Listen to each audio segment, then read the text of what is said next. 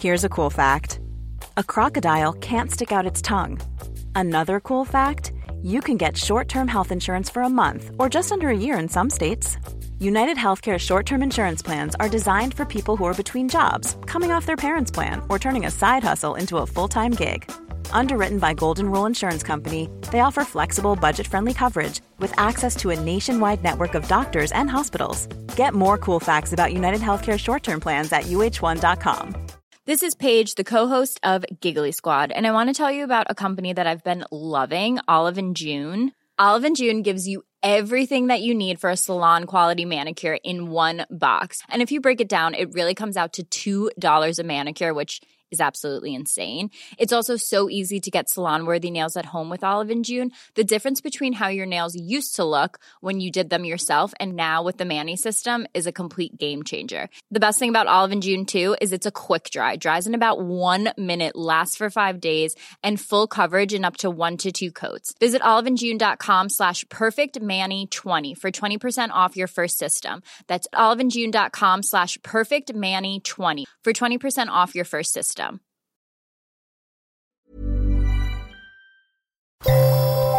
The Guardian.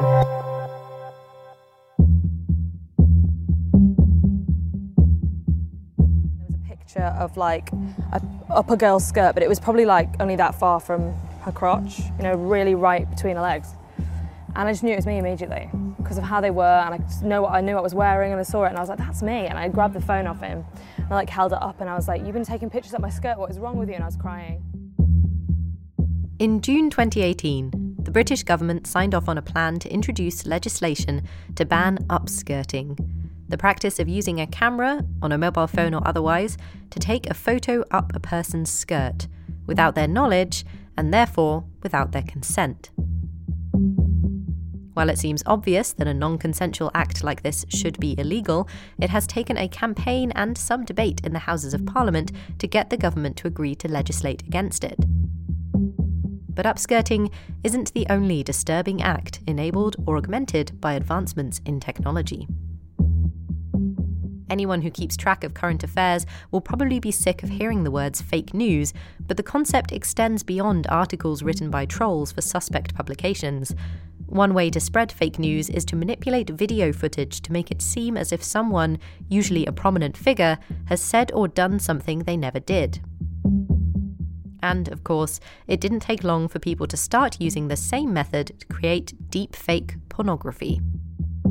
The usual targets for deepfake pornography are celebrities, but some fear this could become a common weapon in the existing practice of revenge porn, and researchers are already trying to find ways to fight back.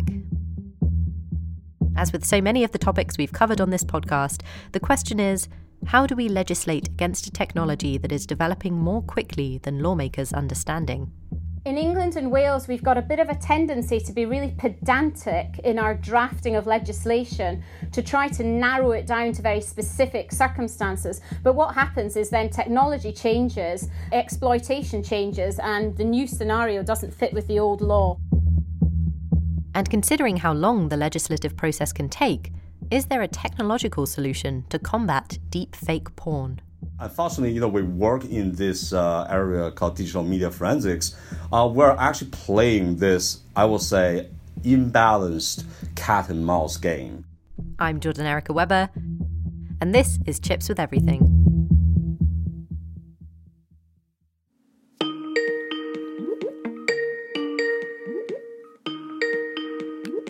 Hello.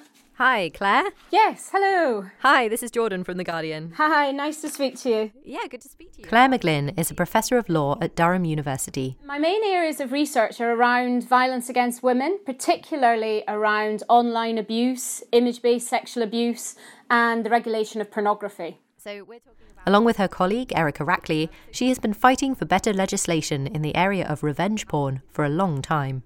So, revenge pornography, uh, generally understood as sharing an intimate sexual image without someone's consent, often by, say, a malicious ex partner.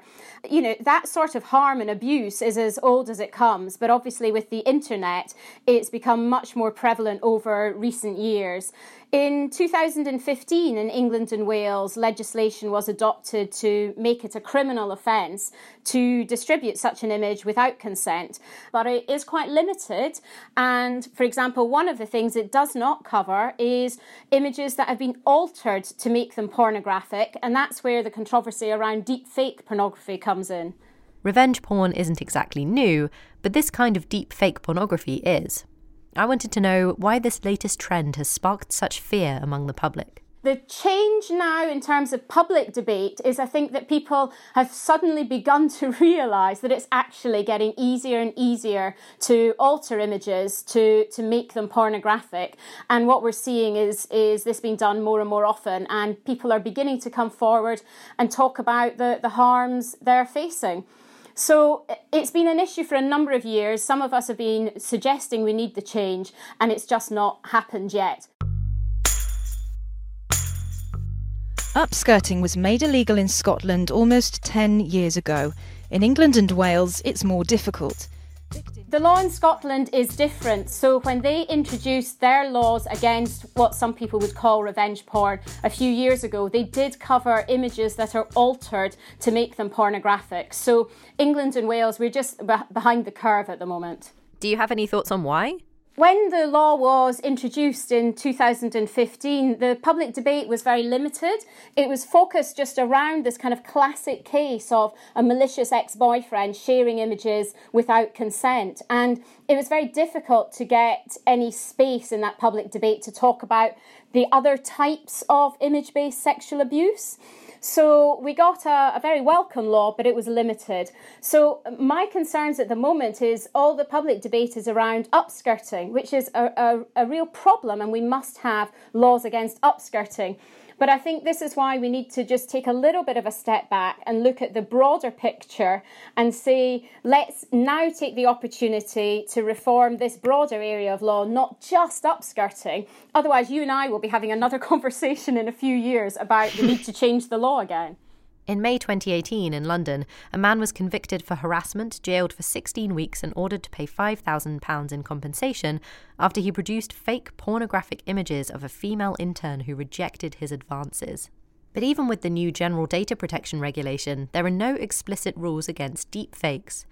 So, how far are we from having laws that adequately reflect the possible effects for victims of online sexual abuse? We're getting closer but I think um, we've still got quite a way to go. Um, my hope at the moment would be to draft um, what I would talk about as a comprehensive law that is quite straightforward and just talks about the non consensual taking or sharing of intimate images or threats to do so or altered images.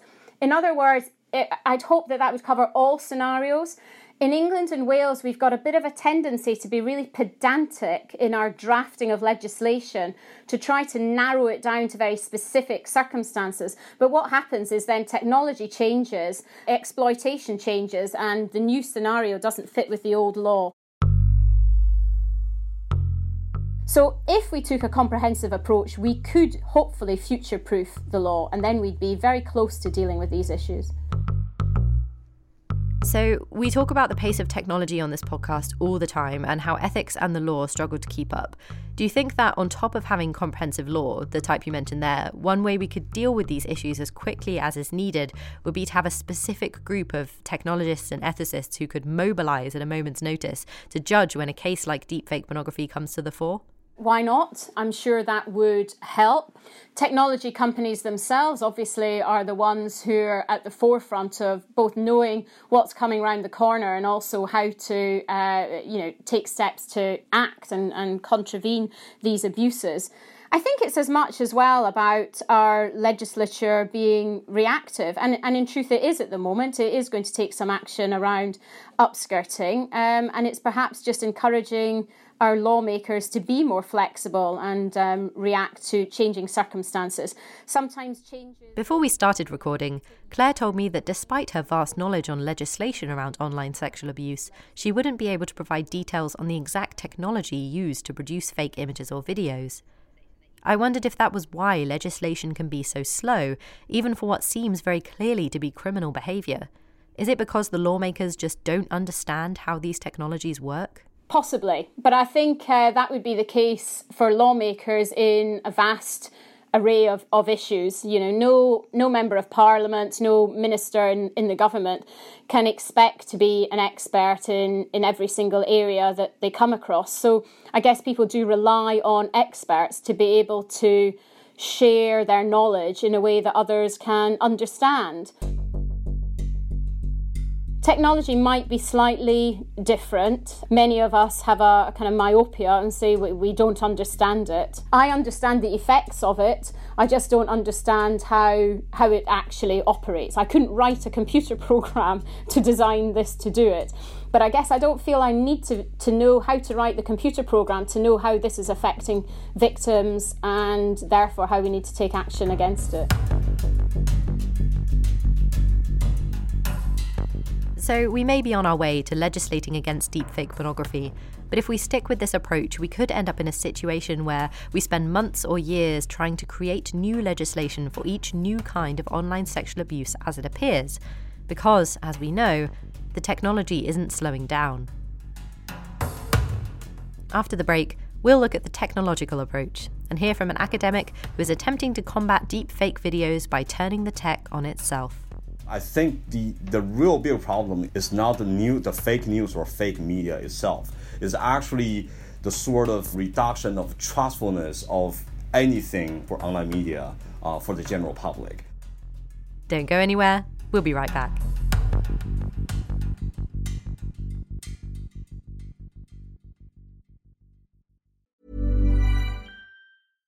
This is Paige, the co-host of Giggly Squad, and I want to tell you about a company that I've been loving, Olive and June. Olive and June gives you everything that you need for a salon quality manicure in one box. And if you break it down, it really comes out to $2 a manicure, which is absolutely insane. It's also so easy to get salon worthy nails at home with Olive and June. The difference between how your nails used to look when you did them yourself and now with the Mani system is a complete game changer. The best thing about Olive and June too is it's a quick dry, dries in about one minute, lasts for five days, and full coverage in up to one to two coats. Visit oliveandjune.com slash perfectmani20 for 20% off your first system. That's oliveandjune.com slash perfectmani20 for 20% off your first system system.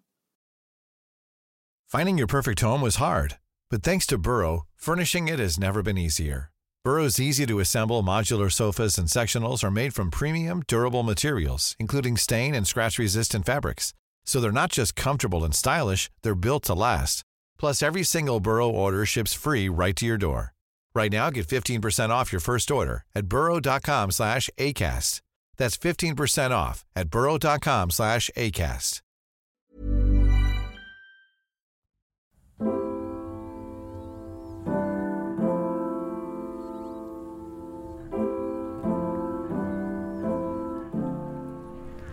From providing cancer fighting drugs to smelling like decaying flesh, plants have an amazing and diverse set of talents.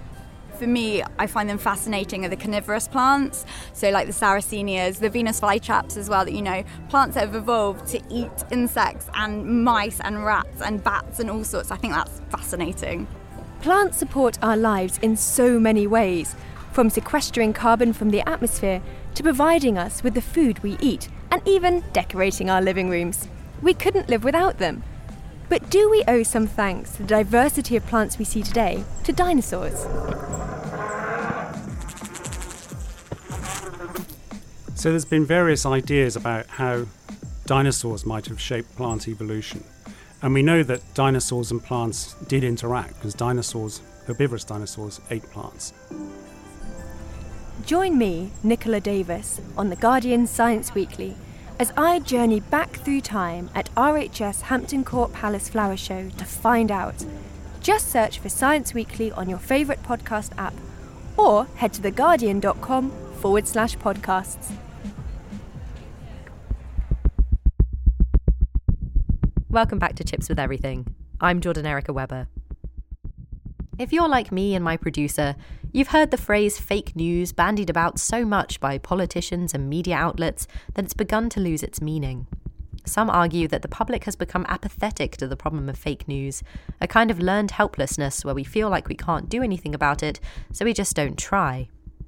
but researchers want to help in whatever way they can. My name is Siwei Lyu. Uh, I'm an associate professor at the computer science department at the College of Engineering and Applied Science uh, at University at Albany State University of New York. My Sui and his colleagues Ming-Ching Chang and Yuezun Li recently developed a method of detecting fake videos. Well, early this year, the emergence of this deep fake app caught my attention. Uh, actually, it caught a lot of attention from the media, partly because the way this can, the fake videos can be generated so easily with this software.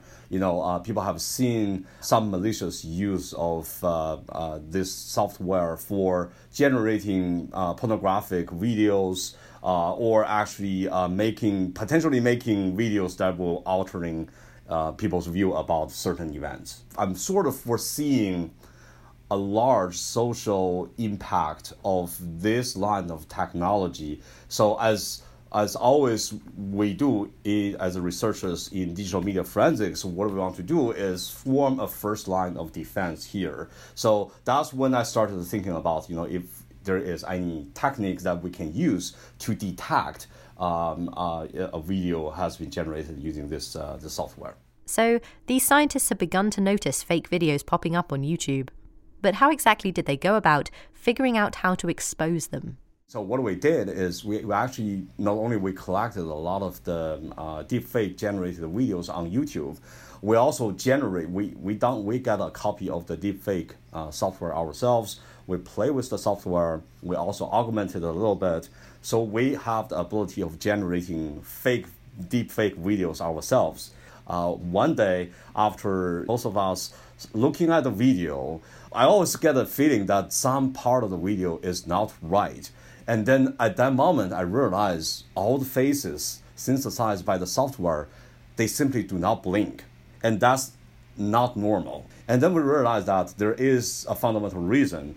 Uh, that is because all these uh, uh, fake videos are generated by a deep learning AI algorithm. So the big the, the deep learning algorithm using similar things. So what they did is they actually find faces. Say your target face is person A. You give this algorithm many many images of person A, possibly you know millions of that, and then the the algorithm will starting to learn what looks like person A. Now typically we got images from internet and we got an image of person A on internet and possibly this person or somebody posting his images on internet only select those good images. And and good images typically uh, means images with no eyes closed. So we go ahead developing uh, another algorithm that can de- detecting a blinking eye in the video. And then whenever we see a video that the eyes do not blink as much as we expected then that video may be a fake one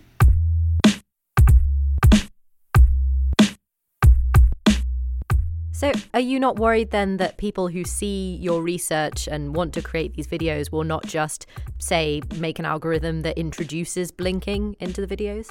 Unfortunately, you know, we work in this uh, area called digital media forensics. Uh, we're actually playing this, I will say, imbalanced cat and mouse game. Whenever we have a detection algorithm, uh, we published uh, in scientific articles and we want our peers and you know the general public to understand this technology. But at the same time i think um, uh, the fraudsters will also take advantage of this. On the other hand what are we trying to do here is basically lowering the threshold so that you know someone who really want to make such a good fake media they have to put in their time and resources we want to stop those cases where you know someone barely know some computer technology, some machine learning um, uh, basics with a computer with tons of training data, they can generate some video and causing some damages. So that you know reading this threshold and making the cost of making fake video higher, so that you know we'll see fewer of them. If we get to a point where only people with a lot of money and resources can make this kind of deep fake videos, do you think that will get rid of deep fake pornography, for instance? So, revenge porn, it's often, you know, an ex partner. If you get to a point where just the average guy can't really do this kind of thing anymore, do you think we'll get rid of that problem? Current stage, we will only deter that or defer that. But I think the technology on the other side, on the synthesized side, also growing very fast. I mean, just look at the recent development in deep learning and computer vision. I'm predicting the technology at our disposal to generating realistic fake videos are getting better and better and, and with an exponentially accelerating speed. Better videos will be generated by ordinary person. But on the other hand, I also have confidence that our forensic technology can also improve so that you know this will form a balance, will form a line where you know is is sort of the entrance uh, criteria for somebody who can make such uh, fake videos. So, despite the progress these three scientists made in figuring out one way to expose fake videos, the lead researcher is well aware that this type of research cannot keep up with the technology it's trying to catch. So, what else can be done to combat deepfake tech? I think there we have, as a researcher, we have several different levels of um, uh, tools at our hands to solve this problem. I segment them into signal level detection, uh, physics based detection, semantic level detection, and the physiological based detection. Now, uh, signal level just means that you take the digital media as a digital signal and use all the signal processing and machine learning uh, techniques to find any differences in the signals. So, for instance, if the fake video was actually generated by a particular software, video compression software, those compression algorithms will leave some characteristics. If we detect that, we can say, you know, this video is not authentic. Now, physics-based is, is more complicated. It requires us to actually see the inconsistency in lighting, for instance. Semantic level, it just means that the video is not taken at the time and the place where it's supposed to. That requires a lot of cross-linking of the visual media to the other um, text media, for instance. Um, and then what we are trying to do, I think, is a new research direction, is this physiological based detection, where we're looking for physiological signals like eye blinking, breathing, heart beating. So I think this four level of detection techniques will see a lot of uh, development in the coming years. Why is it so important to find ways to expose technology like this that's used to distort the truth? I think the, the real big problem is not the new the fake news or fake media itself. It's actually the sort of reduction of trustfulness of anything for online media uh, for the general public. So I think there has to be some uh, regulation measures, there'll be some public education measures to do this.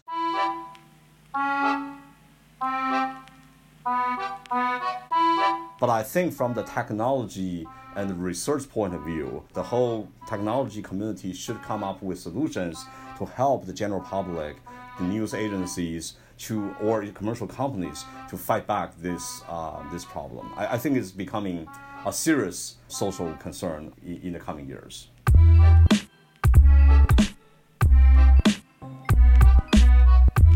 Before we sign off, we're heading to Uganda, where Parliament has imposed a tax of 200 Uganda shilling, roughly 4 pence or 5 US cents, on the use of social media.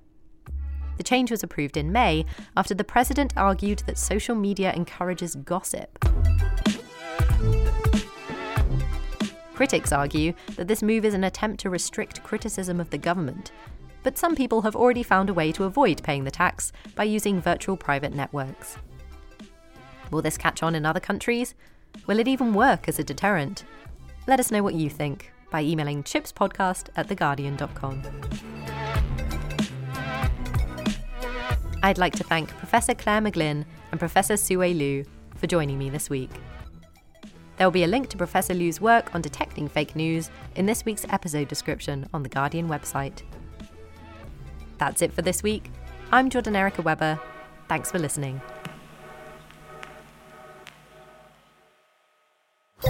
For more great podcasts from The Guardian, just go to theguardian.com slash podcasts.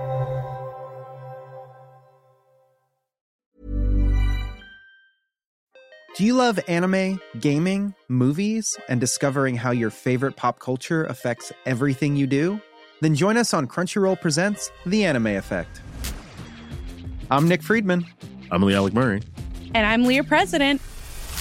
Every week, you can listen in while we break down the latest pop culture news and dish on what new releases we can't get enough of. Whether you love movies, I'm going to tell you all about the uh, hopeful 4K re release of Tron Legacy that happens. I'm right there with you. Or music. The music in this show Yeah. is absolutely Yeah. incredible. Or anime. and under this mask is another mask. you can discover your new favorites right here on The Anime Effect. Listen every Friday wherever you get your podcast and watch full video episodes on Crunchyroll or on the Crunchyroll YouTube channel. Selling a little or a lot? Shopify helps you do your thing however you cha-ching. Shopify is the global commerce platform that helps you sell at every stage of your business. From the launch your online shop stage to the first real life store stage, all the way to the did we just hit a million orders stage. Shopify is there to help you grow. Shopify helps you turn browsers into buyers with the internet's best converting checkout. 36% better on average compared to other leading commerce platforms because businesses that grow grow with Shopify. Get a $1 per month trial period at shopify.com/work. shopify.com/work.